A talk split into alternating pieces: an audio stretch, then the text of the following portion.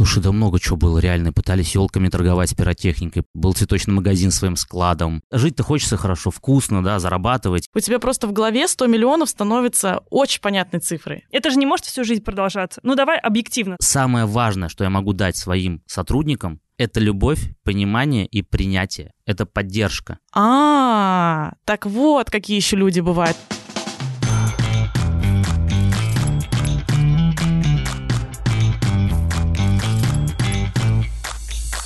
Привет, Настя. Привет, Аня. Сразу же хочу извиниться за наш недельный пропуск, прогул, так сказать. Но я надеюсь, что вы про нас не забыли, и мы все еще выходим каждую пятницу, ну или стараемся выходить каждую пятницу, а раз в две недели еще и с видеоверсией. Так вот, начнем с новостей. Spotify запустили подкасты в России. Поэтому, если у вас, как и у нас с Настей, семейная подписка, ну, может быть, не семейная, но, в принципе, подписка на Spotify, потому что мы экономим, Настя. Главное не рассказывать об этом Spotify.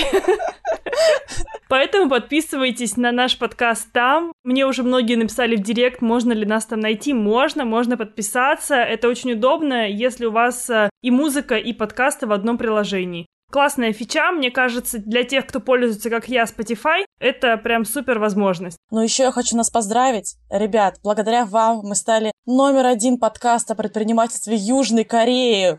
Это, я считаю, что это достижение. Мы нашли нашу аудиторию. Да, ребята, было бы круто также в России, поэтому ставьте нам оценки в том приложении, в котором вы нас слушаете, например, звездочки в Apple подкастах или сердечки в Яндекс Музыке, или подписывайтесь на нас э, в CastBox, Spotify, и других платформах. А сегодня у нас в гостях э, человек, с которым я уверенно столкнулся хотя бы раз в жизни любой сферы медиа. Да, он помогал, например, Лёше Столярову из нашего предыдущего выпуска купить первую камеру. А еще запускал «Пора валить» для Руслана Усачева и, как он сам говорил, привел э, первых крупных рекламодателей в YouTube. Он спонсировал «Кураж Бомбей». Многим он знаком как эльф-торговец. Да, например, тебе.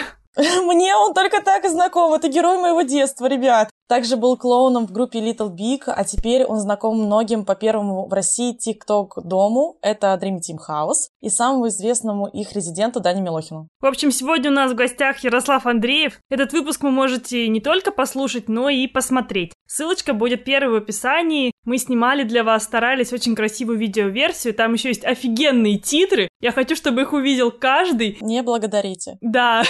Спасибо, Настя. А еще там есть тайм-коды и нет рекламы. Так что обязательно переходите. Первая ссылка в описании. Ну что, погнали? Погнали.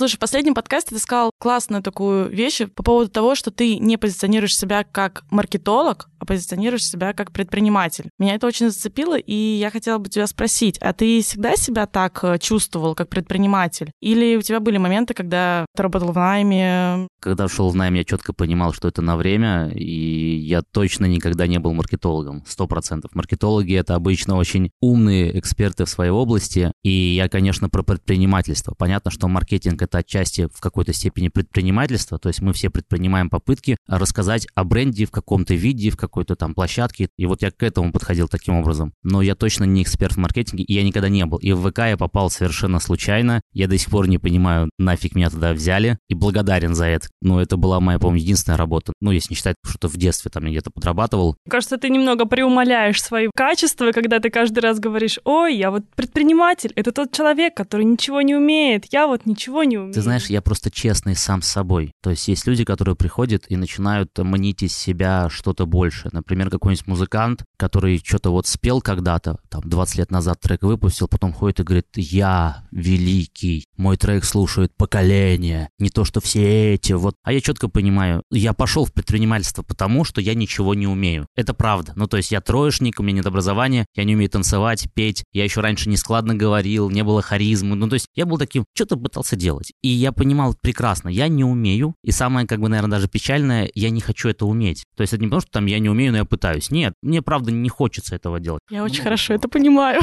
И, и поэтому жить-то хочется хорошо, вкусно, да, зарабатывать. И вот жизнь вынудила меня пойти каким-то другим путем. Другой путь — это когда ты берешь людей, которые умнее, экспертнее тебя, лучше тебя, и они делают работу, которую ты не хочешь делать. Но суть предпринимательства в том, что ты берешь ответственность, я в данном случае, да, беру ответственность, которую не хотят брать эти люди. Мы находим используем друг друга. Безответственные эксперты и сверхответственный раздолбай. В кавычках понятно, что у них какая-то ответственность есть, у меня тоже какие-то, может быть, знания есть, но если посадить там среднестатистического маркетолога из любой компании в России меня, то он расскажет намного больше практичных применимых вещей в маркетинге, чем я. Возможно, я расскажу что-то новое, чего он еще не знает, но это все равно узкая ниша там про блогеров, это не в широком смысле. А первый твой бизнес, первый твой проект, это был сайт? Один из первых это была продажа игровой валюты. Да, сайт, где я продавал игровую валюту и услуги в онлайн-играх. Была не первая попытка, я много чего пытался. Да, мне вот просто интересно, первая ли попытка была столь удачная? Нет, конечно, нет. А что было до этого? Слушай, и до, и после было множество всего, что провалилось и унесло там, не знаю, страдания, мучения, деньги, время. Это бизнес. Когда-нибудь считал, сколько у тебя всего было проектов? Нет,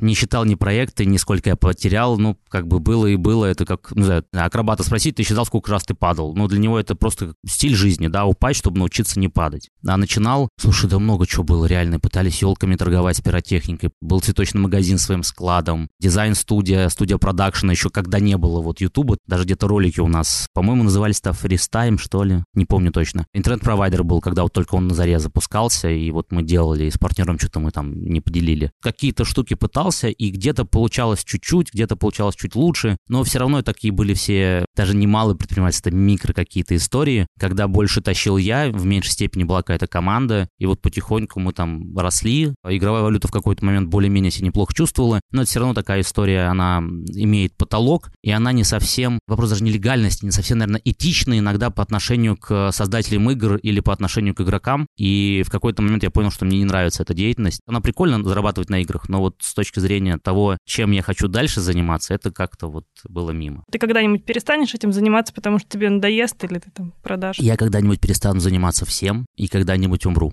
ну или когда-нибудь расстанусь с девушкой, или ну то есть для меня все конечно, абсолютно, поэтому как-то для меня это такое абсолютно нормальное понимание всегда было. Ну, то есть вот как и сейчас там есть бизнес, я точно понимаю, что рано или поздно я с этим бизнесом распрощаюсь. Почему? Не знаю. Это может быть множество причин. Хочу ли я это? Ну, сейчас не хочу. Мне сейчас очень нравится. Но я понимаю, что такое может быть. Ну, окей. Как ты вообще в эту нишу попал? Это было какое-то осознанное решение или тебя просто так случайно судьба занесла? И почему ты в ней остался, главное? Слушай, осознанных решений, мне кажется, в моей жизни не так много было. Я как-то просто что-то делаю, что-то получается или не получается. Где получается, там пытаешься дальше пахать. Как это получилось? Когда давно-давно появилась студия Кураж Бомбей, которой я помогал, и э, благодаря этой истории мой ник стал популярен в среде диджитал. Меня занесло на какую-то конференцию с блогерами, и мы с ними просто познакомились и начали, ну, там, общаться, пересекаться, можно сказать, дружить, не по работе. И постепенно, так как они творческие люди, а я все-таки менеджер, мы где-то иногда соединялись, типа, они какой-то совет просили, я им какую-то помощь давал. Ну, такие были разовые, нечастые штуки, мы больше приятельствовали. Там и Макс плюс 100500 поначалу, Катя Клэп, там Руслан Усачев, то есть те там совсем старая школа. И как-то вот потихоньку-потихоньку я стал вот в их окружении просто быть.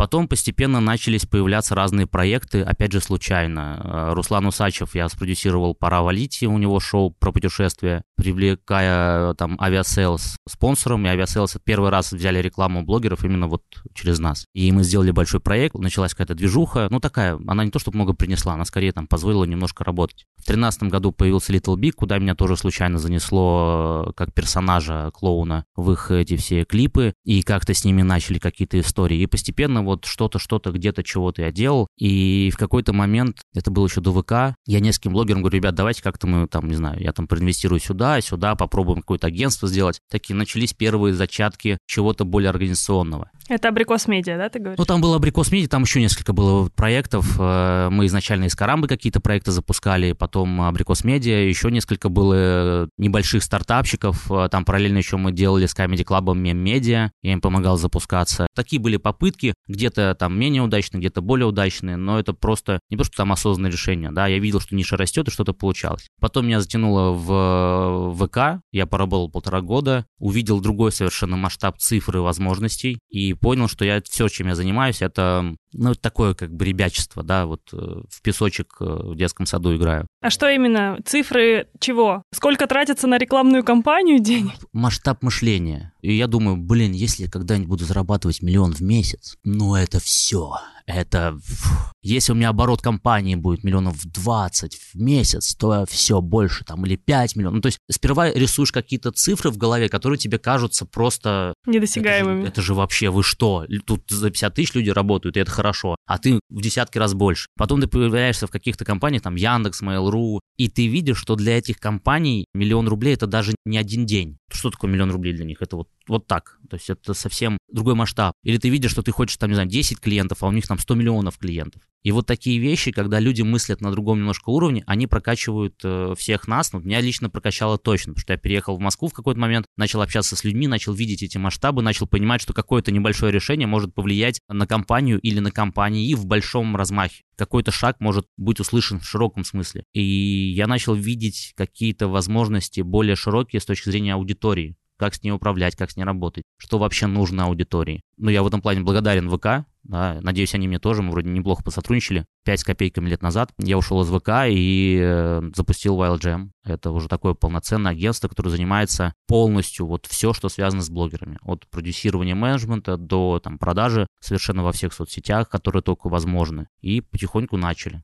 Мне очень откликается то, о чем ты говоришь по поводу масштаба, потому что у меня тоже был очень короткий опыт работы в Нами. Это был не ВКонтакте, это был не Mail.ru, но это была компания, которая могла сделать 100 миллионов рублей в день, и это как бы вот бизнес, который сделан, ну, такими же людьми, как я в целом. И когда ты просто сидишь и видишь этот счетчик, и ты видишь масштаб, у тебя просто в голове 100 миллионов становится очень понятной цифрой. Вот прям очень понятной. Ты такая, а, ну, миллион, миллиард. Теперь это понятно, где находится. Поэтому, мне кажется, иногда бывает найм очень полезен, даже если ты предприниматель Я бы, в душе. Я сказал, что он необходим поработав в найме, будучи в мышлении предпринимателем, можно понять много вещей. Например, что для сотрудников хорошо, а что плохо, потому что, будучи боссом, я не вижу, вот угу, что там происходит. Да, я понимаю тебя. Я с другой стороны смотрю. И когда я в найме, я вдруг начинаю понимать, что мне не нравится в руководителях. Не в самих них, а вот в их решениях, да. Что мне не нравится в структуре, что мне не нравится в каких-то моментах. Или я начинаю понимать, что важнее, спортзал или, не знаю, там, хорошие туалеты. Хорошие туалеты, правильный ответ.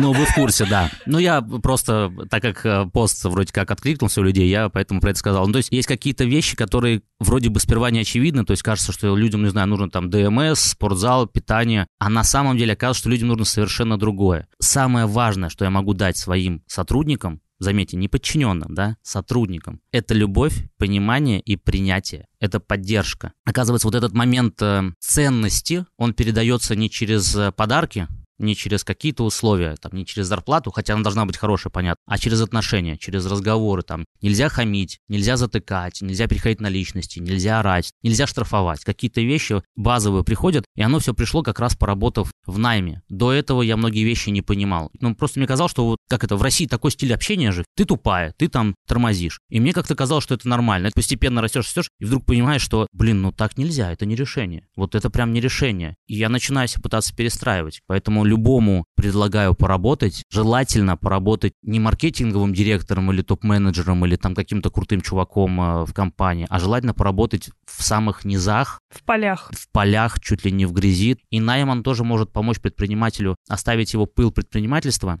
но при этом не загоняться, думая, что ты какой-то особенный. Кстати, вот еще последнее такое замечание по поводу найма, какой у меня был инсайт. Я очень долгое время не понимала, как думают мои сотрудники, и я все время думала, что они думают, как я. А мне же нужно масштаб. И я, когда поработала с ребятами, которыми просто хорошо работать на их месте несколько там лет подряд, для меня это просто убийство. И я такая, а, так вот, какие еще люди бывают. Потому что в моем инфополе вот все бегают. Носятся. Им не нужно больше, им не нужна ответственность, им не нужна нестабильность. Им, наоборот, нужно, вот их устраивает, их все хорошо, все, славно. Для меня это было очень тоже полезно, именно даже просто вот это осознание. Давай перейдем к джему. О, кстати, скажи, сколько у вас сейчас сотрудников работает? Да. Ты в последнем интервью говорил, что там 70-80? 70-80, по-моему, плюс-минус. Офигеть, уже прям большая команда. А наймом уже не ты занимаешься? Финально каких-то ребят я собеседую. Ключевые позиции. Ну, какие-то, да. А так у нас вот есть HR-директор, есть руководители, и мы постоянно, постоянно кого-то набираем. То есть, если будет перед Новым годом 100 человек, я не удивлюсь. У нас какой-то, получается, такой очень странный рост. Очень. Я иногда прихожу в офис, и как будто бы я пришел, ну, не к себе в компанию. Ты не знаешь этих людей? Людей. Да, то есть бывает такое, что захожу... Это моя мечта. люди- Я подхожу к менеджеру, кого знает, это кто? И говорят, ну ты же собеседовал, взял. Я говорю, я не помню. А чем занимаются этим? И это забавно. С одной стороны, не очень прикольно. Мне нравится вот, чтобы была близость к каждому сотруднику, чтобы каждый мог ко мне подойти. Я пытаюсь сделать такую более-менее горизонтальную структуру. С другой стороны, я понимаю, что без этого невозможен рост. То есть в какой-то момент компания должна работать без моего любого ока. К этому потихонечку иду. Так вот, Велджем, чем вы сейчас занимаетесь? Какой спектр услуг вы представляете? Как люди, которые вне этой сферы, мы плохо понимаем, как это все Да, я не понимаю, как устроено внутри хотим, агентства. э, покопаться, что у вас там Давайте, происходит. Смотрите, основа, фундамент нашего бизнеса все время было и будет продажа услуг у блогеров. Это размещение у них каких-то рекламных постов или участие их в рекламных кампаниях. То есть вы клиенты, вы хотите что-то сделать с блогерами, вы приходите к нам. Вторая история в нашем бизнесе то, что помимо внешних блогеров у нас есть собственные блогеры и эксклюзивные блогеры. Эксклюзивные это те, с кем мы работаем, и они не работают ни с кем, кроме нас, то есть вся реклама идет через нас, мы как их менеджеры, директора и так далее. Это кто у вас сейчас на эксклюзиве? 300 блогеров, я тебе всех не назову.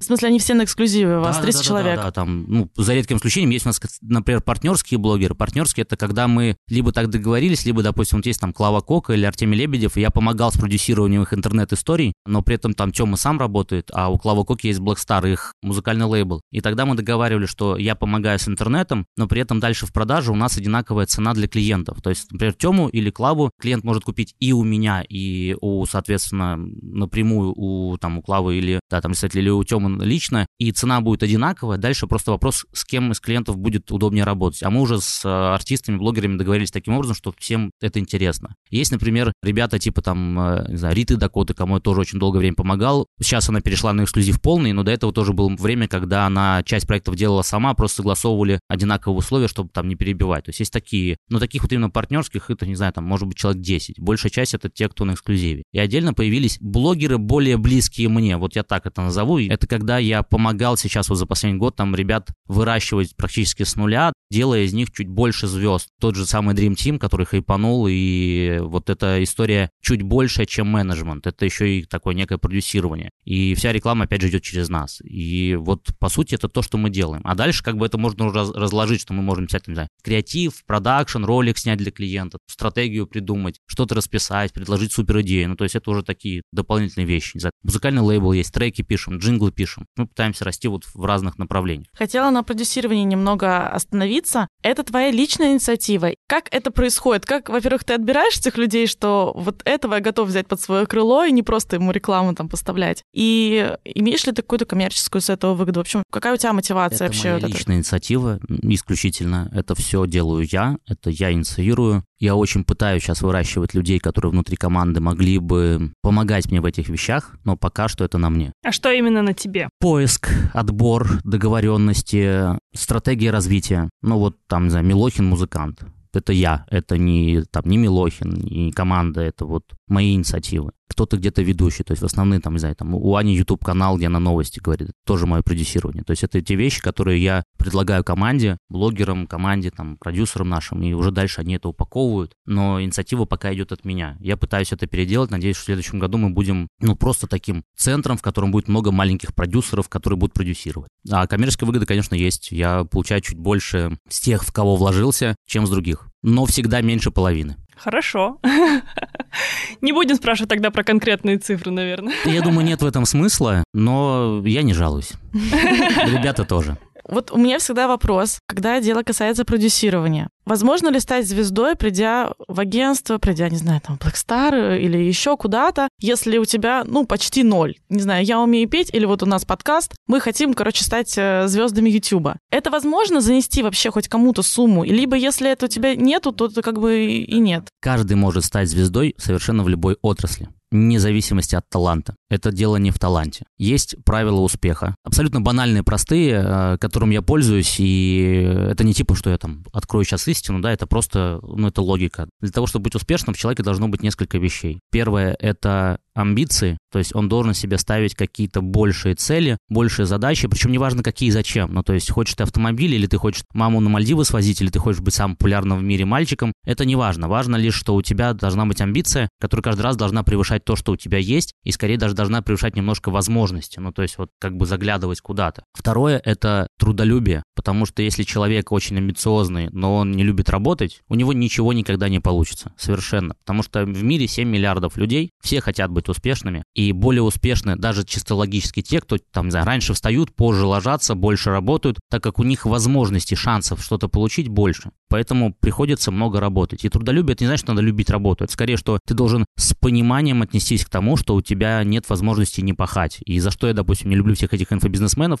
Иногда они могут быть полезны, но большая часть не люблю, потому что они говорят, ты можешь за три месяца, ничего не делая, там зарабатывать миллион. Я говорю, чуваки, невозможно. Даже вы, уважаемые инфобизнесмены, пашете с утра до ночи, продавая свои говнокурсы. И если вы не будете работать, а просто сядете на жопе ровно, не выйдете на сцену, не расскажете, какие вы красивые, молодцы и так далее, ничего не получится. Но вы не будете никого учить тому, что деньги зарабатывать сложно и нужно работать, вы будете врать. Ну, как бы, а я не вру, ни себе, ни никому, поэтому я говорю, что вот это второе правило трудолюбия, да, и зачастую я в первую очередь смотрю на трудолюбие, вот в первую. Когда говорят, вот что ты увидел в том, в другом, да я не знаю. Все люди талантливы. Нельзя сказать, что, допустим, Милохин, да, мальчишка из детдома, какой-то я увидел сверхталант. Да ну нет такого. Хочется рассказать, что да, вы знаете. Вот я, я разглядел. Увидел, я разглядел. Алмаз да, этот неограненный. Да, и я вот понял, что именно он, именно он я сделал ставку, и я верил с самого начала. Нет, ребят, так не работает, к сожалению. Более того, если бы я знал, как это работает, а у меня было бы сейчас тысячи Милохиных, я просто бы повторял и повторял. Конвейер, да. Нет, это, это невозможно. Поэтому вот, значит, амбиция раз, два трудолюбия и три, как бы это ни звучало некоторым странно, наглость.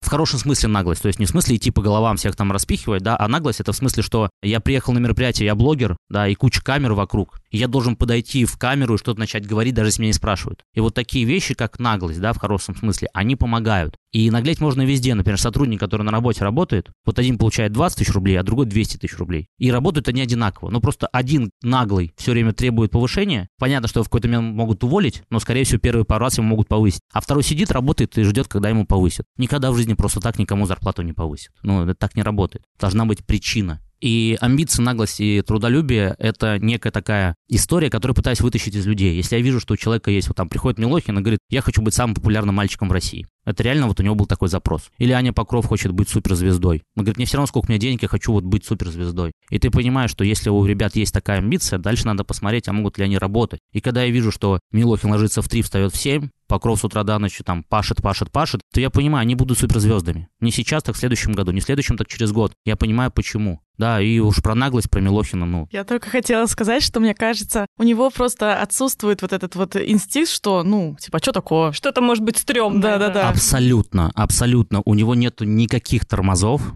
Иногда, конечно, это бывает проблемой, но обычно эта проблема приводит все равно к чему-то хорошему. Ну, слушай, ну вот мы хайпанули там с МЭФом и Муз-ТВ, и все нам говорят, как вы переживаете? Я говорю, конечно, нет. Вы из самого популярного мальчика в интернете сделали самого популярного мальчика и самого обсуждаемого мальчика в стране. И сделал не я, это сделали вот вы все, медиа, там, шоу-бизнес, взрослые дяди, тети. Это как раз про наглость, понимаешь? Я смотрела Док-Ток, это просто был мрак. Это просто такой мрак, что... Мрак оставили за кадром, поверь. Я так и подумала, что там было еще жестче, но когда я смотрю такие вещи, у меня теряется надежда.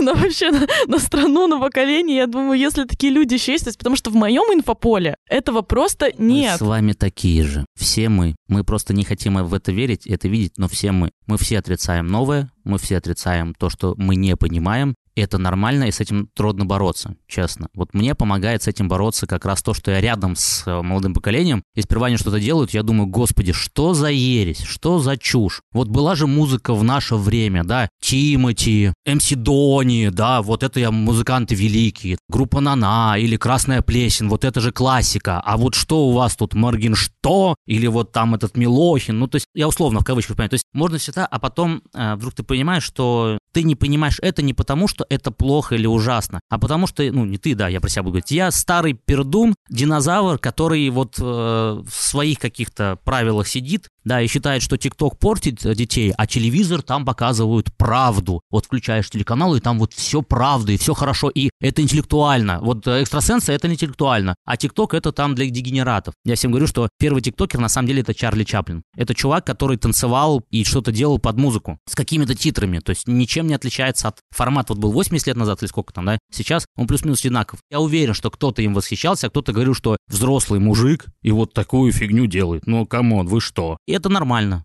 Надо признаться, что все мы циники, снобы и высокомерные дурни. Вот так. Но сейчас еще хуже. Если раньше это поколение было 20 лет за счет возраста, то есть родители, дети, то сейчас поколения намного Быстрее быстрее, разнятся, потому что они э, сменяются не дети родители, они сменяются технологиями. И более того, там поколение Инстаграма и ТикТок отличается на 3-4 года. Это совершенно разные люди с совершенно разным восприятием, совершенно разным мышлением. 3-4 года и новое поколение. И это довольно забавно. И я вижу, как инстаграмеры, казалось бы, там 25 лет ребятам, и они на тиктокеров смотрят как на что-то э, Так я год уже присматриваюсь, если не полтора. Мы с Аней завели ТикТок в нашем бизнесе два года назад, и мы просто, мы так и не смогли туда ничего загрузить, и я до сих пор просто смотрю, потому что, ну вот мне 24, я не понимаю этот, ну как я его понимаю, но я для себя... добро пожаловать в старость. Да, Да. да, да, я уже давно себя туда причислила. И вот это постоянно такая борьба между там, условной старостью, там не возраста, да, а мировосприятия. Но это сложно все равно. Не хочется же признавать, что в ТикТоке, оказывается, есть что-то умное. Проще зайти, посмотреть на херню. Мне очень забавно видеть взрослых, которые не знают, как работают алгоритмы ТикТока. Они заходят, какое-то время сидят там, смотрят всякую катастрофы, трагедии, пранки, там жесть Ну какую-то. там ну, вначале вот. прям трэш начинается, когда только туда Там не заходишь. так. Там вначале все миксом идет. Да, да, да. И то, что ты смотришь и лайкаешь, тебе начинают алгоритмы подкладывать. Вот у меня через месяц, как я открыла, я там раз в неделю заходила и думала, «Да это трэш какой-то. Это было года полтора назад. Вот, да. И когда я вижу людей, которые рассказывают, что там один трэш и садомия, и херня, и прочее-прочее, я четко понимаю, что люди просто себя закапывают. Они говорят лишь то, что им интересно. Потому что у меня нету вообще трэша в ТикТоке. У меня, правда, блогеров там слишком много, но это чисто рабочая профдеформация. А все-таки возвращаясь э, к тому, как ты выбираешь ребят, просто реально вот интересно, какой минимальный порог входа? Вот ты смотришь, у тебя есть какое-то такое, что вот столько-то тысяч подписчиков или миллионов,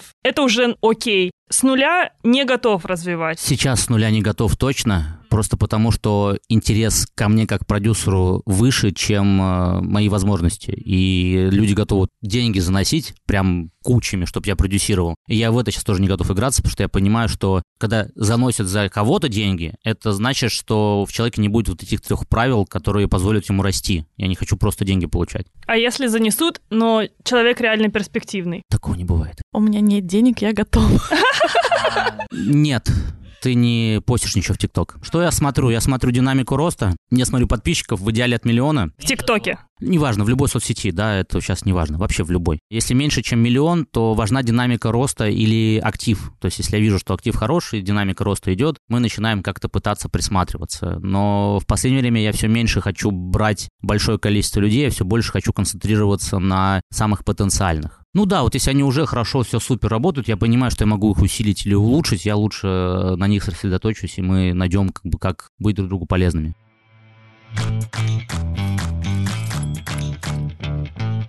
Слушай, если говорить вообще про ТикТок, у меня складывается такое впечатление от площадки, что блогеров там много, миллионников там много. Да даже если... Полторы берем- тысячи. Вот. Но у меня вопрос к монетизации этой площадки. Там нет денег. Вот. В этом у меня и был вопрос. Как монетизировать этих подписчиков, которые набрали девчонки? То есть, скорее, это просто набрать аудиторию, способ быстро набрать аудиторию сейчас. Ну просто с ней же что-то делать нужно, ее же для чего-то набирать. Всегда за аудиторией приходят деньги. Всегда.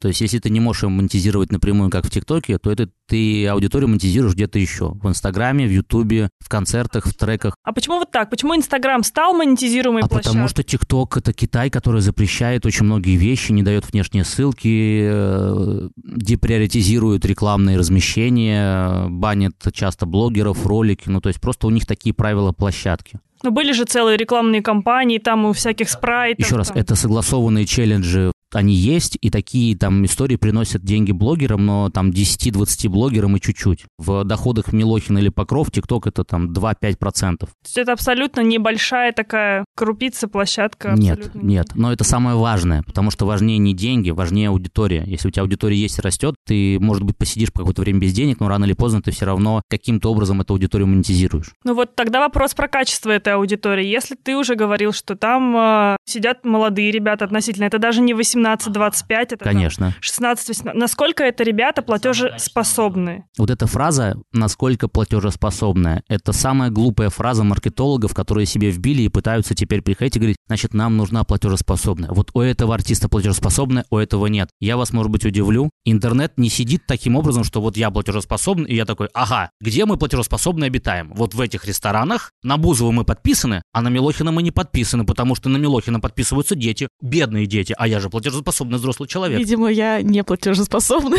взрослый человек. Это, это не так работает. Вообще, это очень большой широкий микс. Надо понимать, что люди очень разбросаны. Сейчас исследования проводятся всякие по аудитории, но чаще всего все-таки мы в такой же стране живем, да, что у нас большая прослойка людей не супер платежеспособны. У нас экономика не супер там какая-то. Это первый момент. Второй момент, который нужно понимать. Не то, у кого деньги, а то, кто управляет деньгами. Богаче не тот, у кого есть в кармане миллион рублей. Богаче тот, который управляет этим карманом. Это очень важно. Например, я среднестатистический семьянин, у меня есть жена и два ребенка. Я зарабатываю, например, 200 тысяч в месяц. Я в Москве живу, у меня все хорошо, я платежеспособный. Я зарабатываю 200 тысяч в месяц. Кто управляет моим кошельком? Скорее всего. Ну, наверное, жена. Молодец. Скорее всего, жена. И в нашей стране женщина чаще всего управляет интересами мужчин. Но сейчас начинает происходить еще другая вообще трансформация. Это когда пульт телевизора был у мужчины или у, там, у мамы, а ребенок всегда смотрел то, что родители говорили. Сейчас совершенно все по-другому. Сейчас контент потребляется больше детьми, пульт от информации у детей. И теперь, когда отец хочет, допустим, пойти купить себе автомобиль, вот решил он купить BMW, а у него есть там ребенок какой-нибудь, 7-летний, 10-летний. Расскажет ли он ребенку, какую машину он будет покупать? Расскажет, конечно. А ребенок до этого посмотрел кучу тест-драйвов,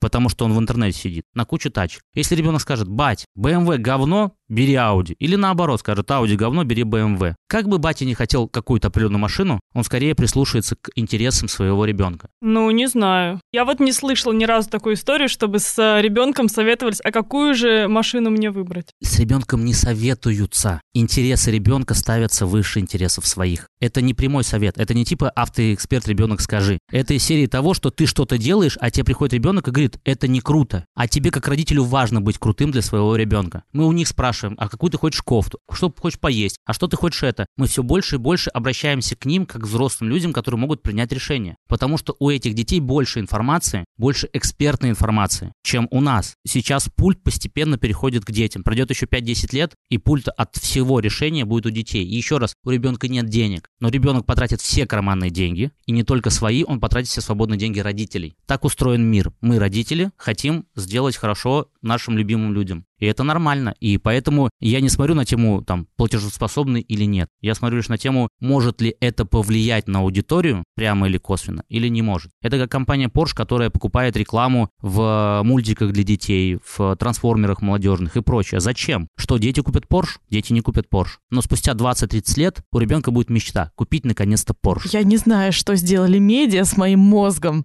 Мечта купить Porsche сидит у меня. Просто, я не знаю, сколько времени это реклама на тебя, на неплатежеспособную с точки зрения Porsche, но это работает. И в тот момент, когда ты вдруг сможешь приблизиться к этой мечте, ты сделаешь все, но ты ее купишь. И это и есть тот самый правильный маркетинг, которого, к сожалению, на стране не так много. Это очень такой долгосрок, такой может позволить себе только большие компании. Неправда. Типа, которые мы сейчас называем, нет? Неправда, совершенно. Это могут позволить себе все. Ну, разложи по полочкам. 80% секундное, 20% отложи в маркетинг, который выстраивает в долгу. Ничего страшного, ты можешь позволить будет. Ну, у тебя нет 100 миллионов, но отложи 10. Нет 10, отложи миллион. Ну, по чуть-чуть. То есть нужно выстраивать, и опять же, мне нравится отрабатывать через детей. Это работает, как бы мы ни говорили. Слушай, у меня бывает до забавного, что рекламные кампании подтверждаются благодаря тому, что родитель, какой-нибудь там принимающий решение в компании, сфоткался с Милохиным, отправил ребенку, ребенок сказал, что бать, мам, вы самые классные, ух ты, а можно автограф там или видео привет. И после этого он становится заложником. Для него трушно и круто сделать проект с тем артистом, который... Ну да, это лицо, принимающее конечно, решение. Конечно, и в данном случае ребенок принимает решение, не родитель. Но родитель начинает понимать, а, если я решение принимаю, исходя из детей, то, наверное, и другие также могут. Ну, это очень такая сложная многоходовка, которую нужно, конечно, вкладывать э, в голову маркетологам и рекламодателям. Да, продолжу дальше вас добивать. Сколько вам еще раз лет? 24. 24, ну, плюс-минус, да, хорошо. Мне 37. У вас какой-то сотовый оператор же есть? Ну, какой-то есть, да? Номер сотового оператора у меня тоже есть. Скажите, пожалуйста, вы же видите рекламу сотовых операторов? Когда вы последний раз перешли на нового сотового оператора? Не переходила никогда. Почему? Столько рекламы вокруг, вы платежеспособные взрослые люди. Вам сотовые операторы пихают, вот тариф, вот супер тариф, вот перейдите. Почему ты не переходишь? Невыгодно. Неправда. Ты даже не сравниваешь тарифы. Мне лень. Это правда. Это называется консерватизм. Чем более мы взрослые, тем сложнее нас, наш паттерн поведения поменять. Вот мы привыкли смотреть, например, там Первый канал Урганта, и чтобы нас заставить посмотреть новую программу с новым ведущим, это нужно вбухать намного больше денег, и не факт, что мы перейдем. Чтобы я поменял своего оператора, мне другой оператор как-то подарил сотовый телефон. Со своей сим-карты, да? Со своей сим-карты. Там сим-карта, там 707, 7777. И какой-то там золотой фонд номеров этого. И новенький телефон Android мне подарили. В итоге Android где-то валяется, даже не знаю где. Для справки, у Ярослава iPhone.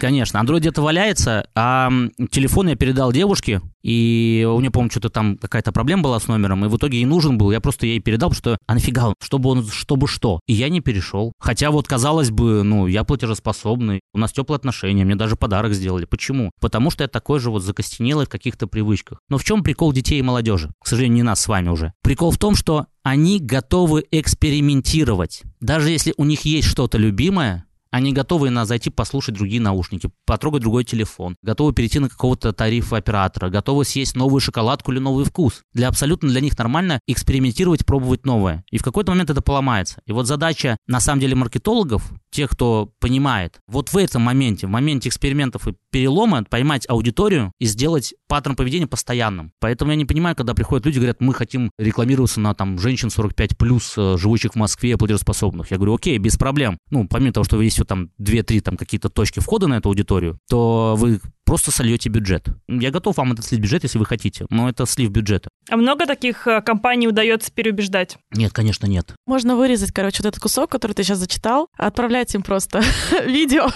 Смотри, э, я сервис, я могу тебе порекомендовать, но потом я сделаю ровно то, что ты хочешь, потому что ты заказчик. Вот ты заказчик, ты клиент. А, если потом, ты... а если они потом вернутся и скажут, вот обратились вот в этот ваш файл джем, Да, хрень какую-то сделали, С- не А работает. я соглашусь. Я соглашусь, я скажу, что, ребят, да, мы сделали хрень, а давайте попробуем по-другому, будем предлагать наши идеи, может быть, получится.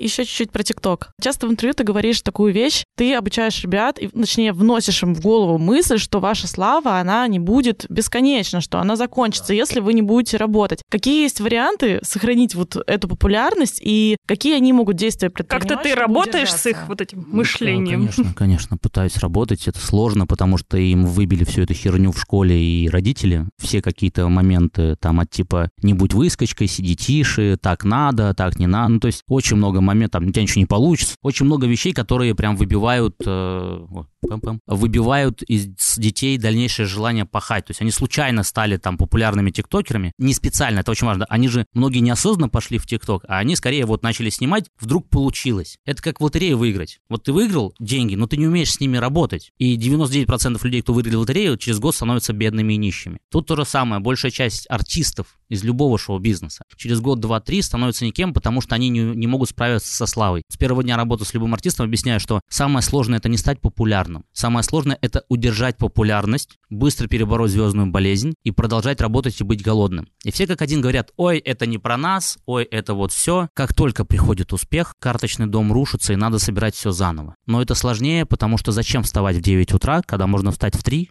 у меня же все равно еще есть реклама, у меня же все равно 10 миллионов подписчиков, у меня же все равно есть вот это, вот то. И они, конечно, становятся все сложными. И я им это объясняю и на примерах, и как-то еще, но, ну, я говорю, очень сильно влияет воспитание. И мало кто из тех, кто сейчас популярный, останется через три года. Я постараюсь сделать все, чтобы это было, ну, как бы хорошо для них, но не от одного меня зависит. А что они могут делать? Производить больше контента или идти в смежные ниши, типа становиться певцами? Значит, первое, экспериментировать, это самое главное. То есть пробовать какие-то новые форматы. Вот как, например, Настя Евлеева, да, это не просто вайнер, она попыталась ведущей, она попробовала свое шоу, она попробовала то, все, то есть человек пытается пересоздать себя. Людям нравится новое. В новом мы испытываем какой-то фанатизм, мы можем пробовать. А то, что старое, ну, приходим там на работу, там, не знаю, десятый тикток снимаем сзади, ну, нам это уже, типа, ну, сняли.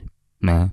И аудитория это чувствует. Это, это чувствуется, что человек снимает без огонька. Надо пересобирать. Второе, продолжать работать, не просто продолжать работать, а работать больше, чем ты работал до. То есть, чтобы заработать миллион подписчиков и миллион рублей, ты, допустим, должен работать там 5 часов в день. Но чтобы заработать 10 миллионов подписчиков, 10 миллионов рублей и удержать, ты должен работать не 5 часов в день, а 10 часов в день. То есть количество работы должно увеличиваться. Вот я в своем бизнесе, я работаю каждый раз все больше и больше. Хотя, казалось бы, уже некуда, но я пытаюсь придумать, каким образом все успеть. Сложно, безумно сложно, но я четко понимаю, как только я сейчас расслаблю булки, меня обгонят огромное количество талантливых, потрясающих ребят, молодых продюсеров, молодых менеджеров, блогеров, кого угодно. И это подстегивает. Вот голод должен быть всегда, желание работать. Но я не знаю, как это воспитать. Наверное, это идет откуда-то вот с детства. А те, кто сейчас не справились, точно же есть те, кто в итоге ушел. Как бы, да, конечно, или кого мы выгнали, да. В блогерской деятельности. Чем они занимаются? И не нужно ли сейчас... Мне их жаль. Это почему происходит? Потому что они мало работают, недостаточно Первое, первое да, это вот лень, мало работы, mm-hmm. это от, все еще отношение к этому как хобби. Они не перестроили, что это уже не хобби, что это работа. Отличие хобби от работы очень важное, ключевое отличие. Хобби – это то, чем управляешь и владеешь ты. Работа – это то, что управляет и владеет тобой. Это очень важно. И вот они не понимают многие. Они сваливаются, они ленятся, они как бы пытаются вот типа, что должно быть все легко, хочу, не хочу, надо, не надо. Все вот. Или звездят, например, начинают думать, что они крутые. И таких ребят не жалко, потому что когда ты просто зарабатываешь там 30, 50, 100 тысяч в месяц, и, и ты как бы зарабатываешь, ты не видел другой жизни, ты вполне счастлив, может быть, всю жизнь. Когда ты вдруг за какой-нибудь пост или сторис за одну получил 100, 200, 300 тысяч, ты вдруг почувствовал вкус другой жизни, да, оделся в ЦУМе, купил автомобиль, там, снял хорошую квартиру и так далее, и потом ты падаешь, это самое болезненное, потому что ты видел, ты чувствовал, как там, ты знаешь вкус этого потрясающего десерта, но он тебе уже просто недоступен. Это больно. У меня с этой стороны такой вопрос. Мне иногда кажется, что вот э, эти дети, они просто потом вырастут, и вот будет как с каналом Disney, когда у них было там несколько звезд, а из них остались только там Джастин Тимберлейк и Бритни Спирс, которые реально выросли с канала Disney. Да, реально крутых прям мега звезд э, мирового масштаба. А остальные они потеряли себя как дети, которые стали актерами в 7 лет, и потом они остаются вот актерами одной роли, потому что они не знают, как дальше. У них нет образования, они нигде не учились. Они не хотят. Они рано ушли вот в это вот. Ну, скорее всего, не хотят или не могут, или еще что-то. Но опять смотри, давайте вспомним, сколько было сезонов «Фабрики звезд». Я помню 2002 год, 5, 7, 8. Ну, типа, да, что-то такое, да. Сколько всего вышло артистов оттуда? 50? 100? Очень много, да. Кого вы сейчас вспомните фабрикантов, кто остался? кроме Тимати. Ну, там еще человека ну, два-три. Парочку, да, если сейчас там... Дайнека. Ну, еще раз, а кто остался в топе? Тогда же это был прям вау, а кто остался в топе? И начинаешь думать такой, а... и не можешь вспомнить.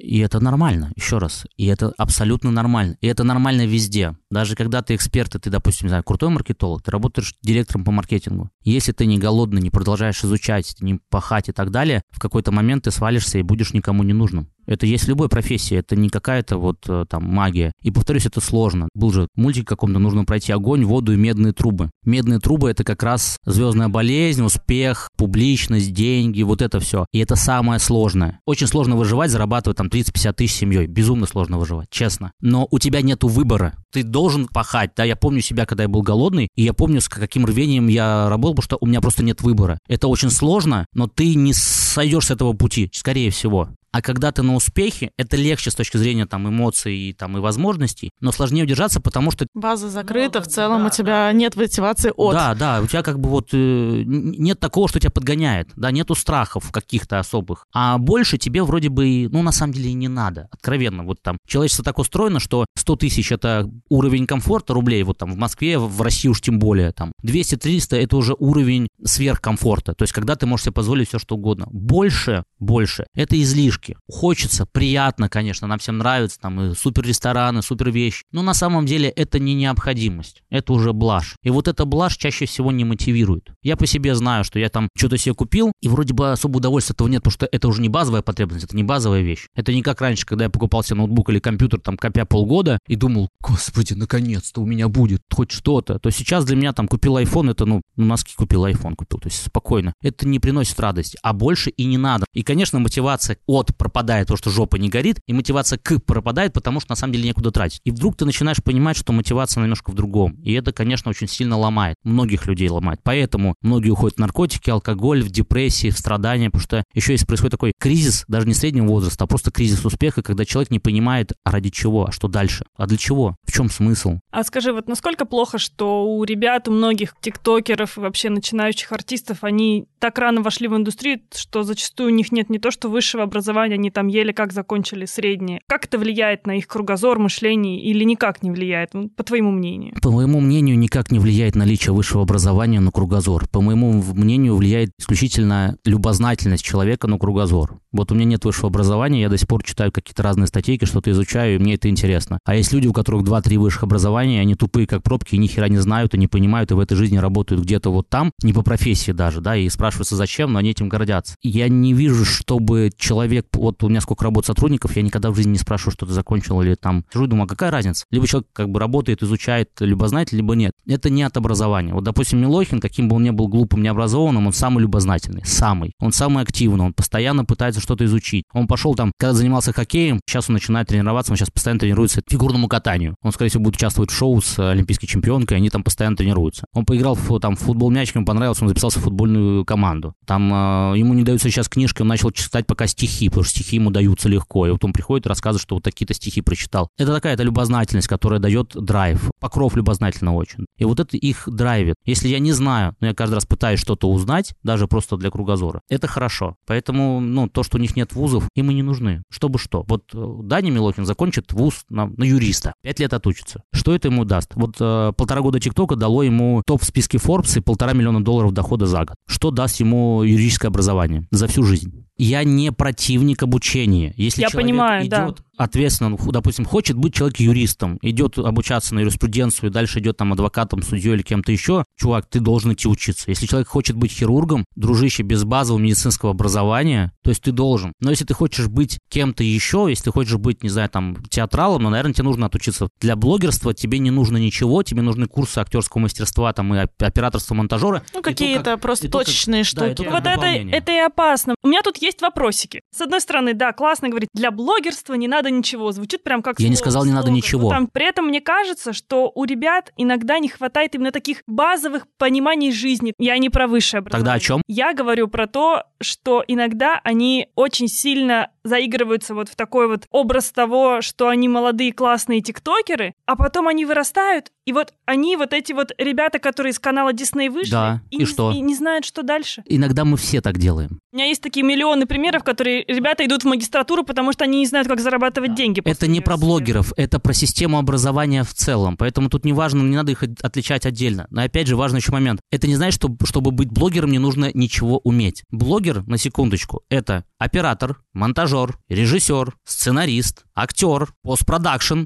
СММщик, дизайнер. Продолжать? Иногда вокруг этого человека есть целая команда. Там. Ну, я думаю, что не у Команда тех. всегда появляется потом. Нету артистов и блогеров, которые с командой начали. Они начинают всегда самостоятельно. Всегда. Блогер — это чувак, который взял камеру или телефон и начал снимать. И любая команда — это уже дополнение к тому, что он начал. Это сложная профессия. Как и любая профессия сложная. То есть нет профессий легких. В этом вообще суть жизни. Жизнь не какая-то там легкая. И, конечно, будут моменты, где они ошибутся. Но когда ты говоришь там обучение, образование, нету такого места, куда я могу взять блогера за шкирятник, привести, отдать на год, и вот он выйдет, понимая, что дальше будет. Вообще нет, окей, есть такое место. Родители и школа. Вот два места, да, например. а почему посмотрим- школа, да, а университет нет? Потому что нужно заложить базу. Университет — это дополнение к базе. И для меня как бы институт, любые доп. вещи — это дополнение. Как опять же, школа — это дополнение к родителям. Фундамент все равно родители. Если родитель говорит, школа тупая, там, институт тупой, это ты, родитель, тупой. Это из-за тебя сперва первопричина всего этого. Потом из-за школы, потом из института. Но институт уже не закладывает базу. Базу закладывают с детства. Поэтому я не думаю, что есть какое-то место, ну, в принципе, правда, я не думаю. Но я абсолютно за образование. Мы берем преподавателей, мы э, вводим их по каким-то интересным местам, музеи, организовываем показы, что-то еще. То есть мы пытаемся их образовывать. Вот, например, прямо сейчас они в учебном пилотируемом центре S7 учатся пилотировать, открывают трап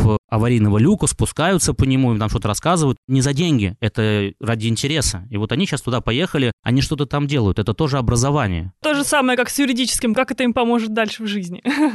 Это никак не поможет. Ну, расширит это их расширит кругозор. кругозор, Да. да. И вот это правильный, кстати, вопрос. Как это поможет? И в этом, конечно, важно, чтобы мы могли применить. Образование – это дополнение. Есть более важные функции. Вот как, не знаю, как раньше это там разжечь костер, сейчас, наверное, это как заработать деньги базовые. Это как работать в принципе. Это что такое налоги и почему они важны. Но опять же, это не ко мне вопрос и не к блогерам. Это вопрос к школьному образованию, к родителям. Смотри, а нет ли ответственности агентства, тебя как агентства, представителя в том, что ребята не знают жизни, вот, допустим, за ТикТок-хаусом, за... Они знают. Смотри, вы, допустим, им говорите, ребята, вы классные, там, продюсируете сами себе съемки, вы креаторы, вы вот просто делаете, а мы будем всем вашим бэк-офисом, мы будем вашими руками, мы вас куда-то там отвезем, мы за вас посчитаем ваши деньги, просто вам их на карточку скинем. Это не проявление их несамостоятельности в том, что потом, ну, допустим, это же не может всю жизнь продолжаться. Ну, давай объективно, смотри, когда-нибудь они выйдут из ТикТок-хауса. У меня 300 блогеров не в ТикТок-хаусе, и что? Да, они дальше как сами? Они понимают, куда им идти? Не, сейчас, я, я сейчас пытаюсь понять,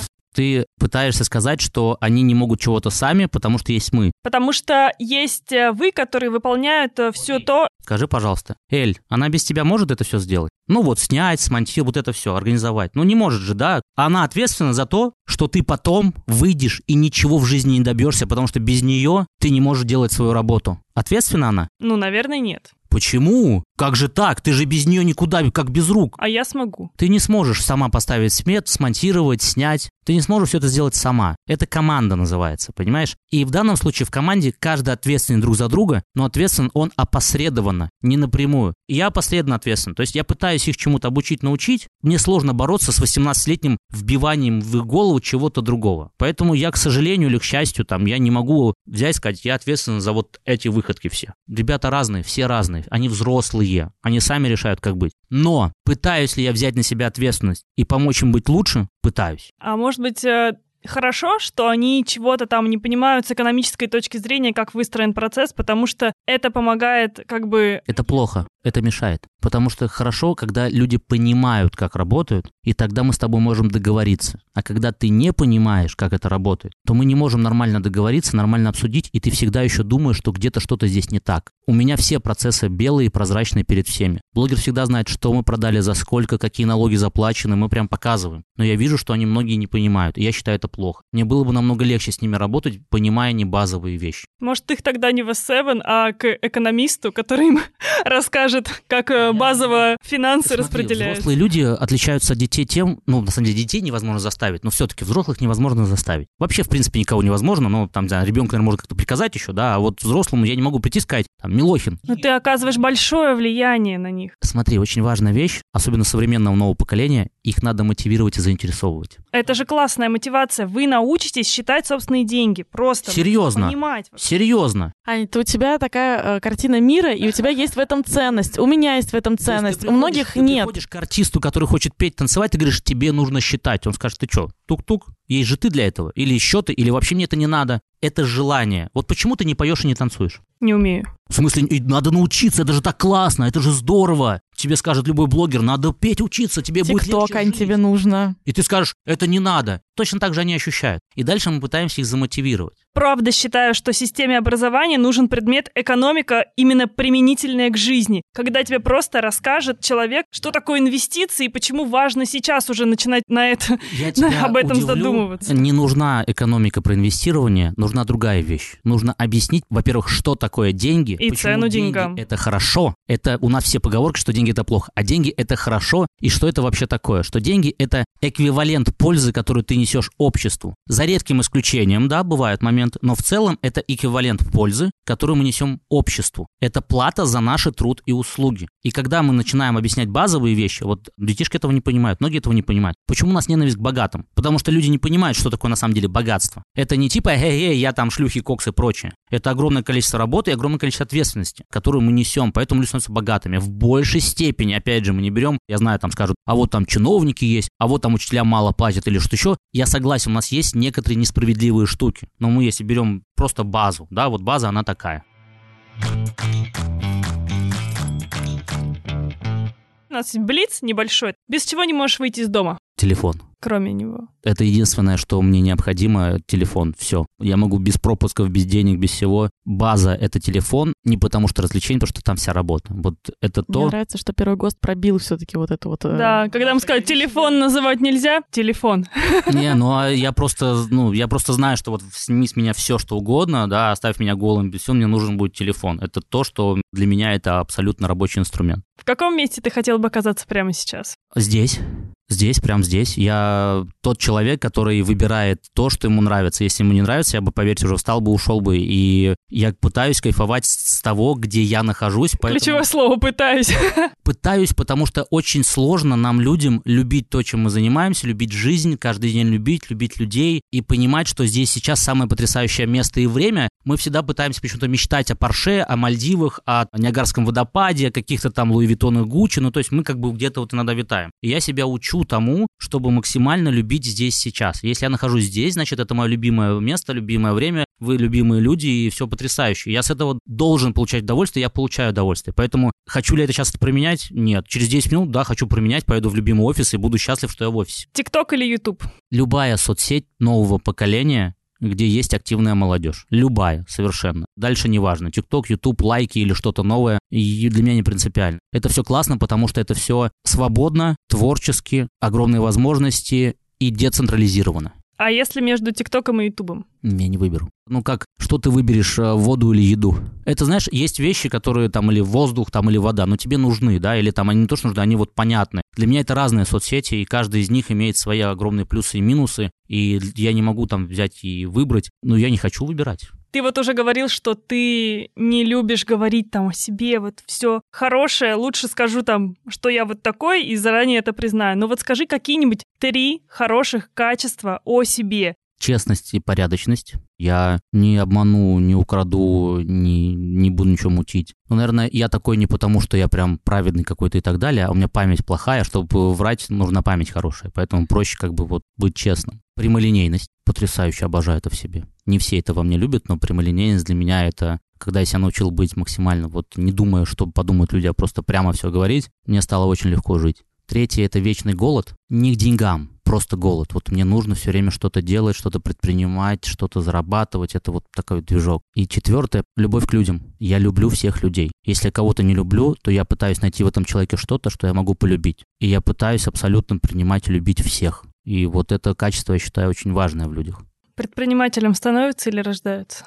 Никем не рождаются. Вообще никем. Кроме расы, пола, ну вот какие-то вот, не знаю, я вот полурусский, полутатарин или кто там намешан. Вот, или я мужик, да, и это то, кем я родился. Ну и какие-то наборы генов с точки зрения здоровья, там какие-то болячки или наоборот что-то не болит. Это вот то, каким я родился. Все остальное, даже там, не знаю, мои две грыжи, да, или там то, что я предприниматель, что-то еще, это все приобретенное по каким-то причинам, хорошим, плохим, неважно. И вот это то, что я приобретаю. Соответственно, не бывает талантливых от Бога людей, которые поют. Нет, это приобретенное. Человек этим занимался и что-то еще. Кому-то чуть легче, может быть, это давалось, кому-то менее, но это человек делал. Поэтому все приобретенное, вообще все. Спасибо тебе. Вам Было спасибо. очень интересно. Класс.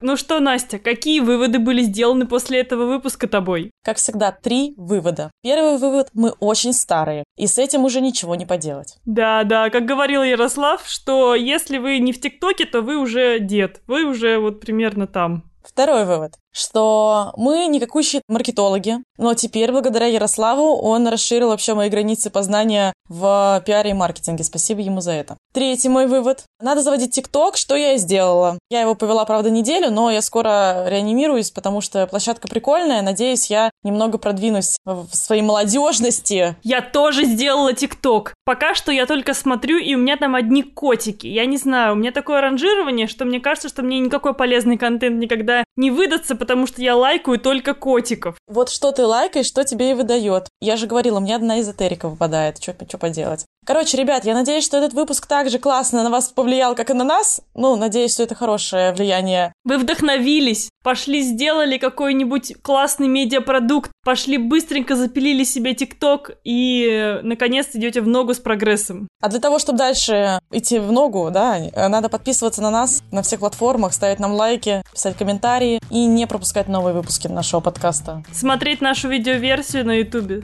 ставить там еще колокольчики и звездочки в Apple подкастах. Короче, мы читаем все ваши комментарии, мы будем очень рады обратной связи. Если у вас есть классные идеи и предложения по гостям, обязательно напишите их нам. Спасибо, что слушали нас, и встретимся через неделю. Один лайк, один новый подписчик в вашем инстаграме. Такая карма несладкого бизнеса. Всем пока!